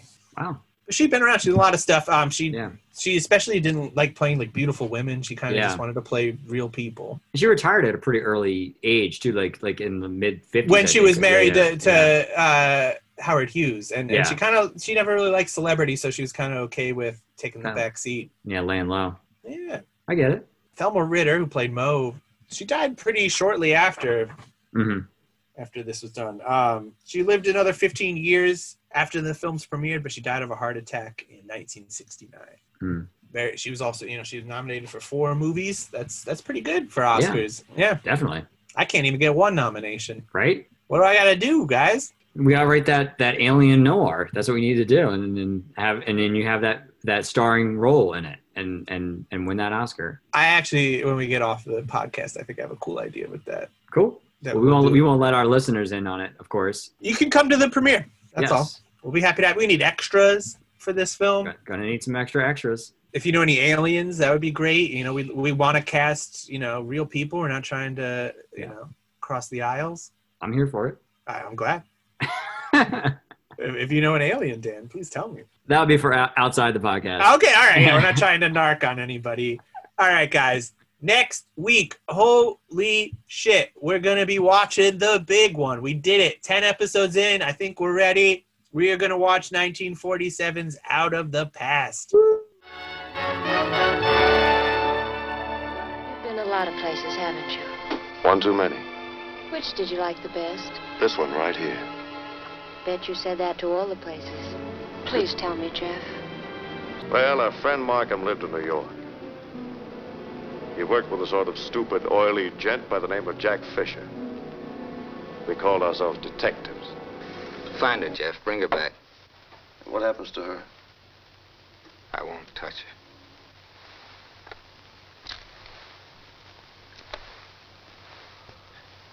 Okay. Oh, by the way, you mind telling me your name? Kathy Moffat. Thanks. And then I saw her coming out of the sun. And I knew why Witt didn't care about that 40 grand. I could have run away last night. I'd find you. Yes, I believe you would. You're glad you did? I don't know. I didn't know what I was doing. I, I didn't know anything except how much I hated. But I didn't take anything. I didn't, Jenny. Won't you believe me? Baby, I don't care. Beat it. Look at all the angles. You know Whit and you know how far he can reach. So just pay me off and I'm quiet. But use cash. Don't try to pay me off with pitch handed to you with this cheap piece of baggage.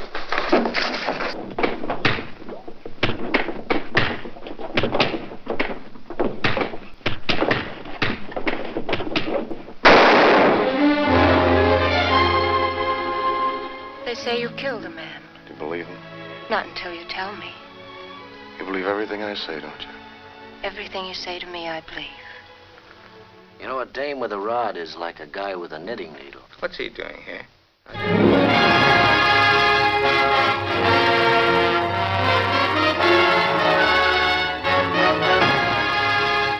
Ah, I'm ready to gush on this thing already, but I'm going to hold off for one week. And this is actually going to be a Robert Mitchum double feature. Yes. Uh, we'll tell you the, the next one next week, but we're, we're psyched. You watch Yakuza yet? Oh, I did. I, I forgot to I forgot to text you about that. I think. All right, well, we'll talk about that when we get to the next episode, or Yeah. maybe even after this. I mean, I could talk Yakuza every week. It could Yes. be its own podcast. Uh, yes, Did you like it? I'll ask that much. I loved it. I loved, Loved, it. right? Yeah, ah, I so loved good. it. Yes. Yeah, watch the Yakuza, but uh, you know, watch Out of the Past first, or not, you know. But w- there's no wrong Mitchum. It, he's the greatest. We're gonna get into that. Uh, th- this movie rules so much. You're gonna have a great time. Uh, It's never. I don't think it's ever streamed anywhere in the history of streaming. really? I'm always looking for this movie. It's never there. You might need to rent it. Warner Archive did a fantastic Blu-ray Highly recommend up it. right now. It's a beautiful print. Um, I mean, really, Warner Archive in general, you're gonna you can feel safe with them. But yeah, this this movie rules. Can't say enough great things about it. And come back next week and hear us say all of these great things about it. We'll see. you Sure, we'll have next a lot week. to talk about. I'm sure we will. I think it'll be a lively episode. Uh, so watch out for it. We're we're coming for you next week. Anything you'd here. like to add, Dan? nope. I I think we're at a good spot, and I'm looking forward to out of the po- out of the past. I mean, obviously, it's a huge It's tough influence for on us both to of us. say uh, out of the podcast, right? That's gonna be a exactly. fun I time. almost said it. Yeah, I mean, obviously, huge influence on on the podcast in general, but I think it was an, another movie that I think we, when we first maybe started talking about films in general, that we liked. One that we both instantly kind of started talking about in the film noir scope is that one that we both mutually loved. And I know in your particular, it's it's one of your, if not your favorite, I would say, um, It- and definitely I- one, definitely one of my favorites as well. I- it's I- my I love all-time it. favorite movie Yes. um, beyond genre beyond anything else please come back next week and find out why i think we're ready for it i wanted to make sure we were a, a well-oiled machine by the time we got to it and i think we're we're on the streets now Yeah, man. vroom, The rubber, vroom. the rubber, the rubber has met the road. Ooh, i like that we're a two-lane blacktop over here right Oh yeah. hell yeah watch that movie too uh Well, that's one of my all-time favorites. I Yeah. absolutely love that movie. you know, watch that on a on a Tuesday, and then oh, you know, then do out of the past on a Wednesday, and come listen to us on Thursday. and then you'll know you'll, you're actually having a good weekend. I mean, a jam good a week. little jam a little Dennis Wilson if you need to. Ah, my favorite Never beach a bad boy. idea. The, the the the best beach boy. The best beach boy, 100. The only percent one that could surf. I mean, that's he's not he never lied to us. Nope. And he had a great solo record in the late 70s. Um, Yes, and he would have had a great second solo record if we ever got to it. Yeah. Stay out of the water, folks. That's that's Dang what it. our advice this week, and uh, we'll see you bone dry next week. See ya. Ta ta.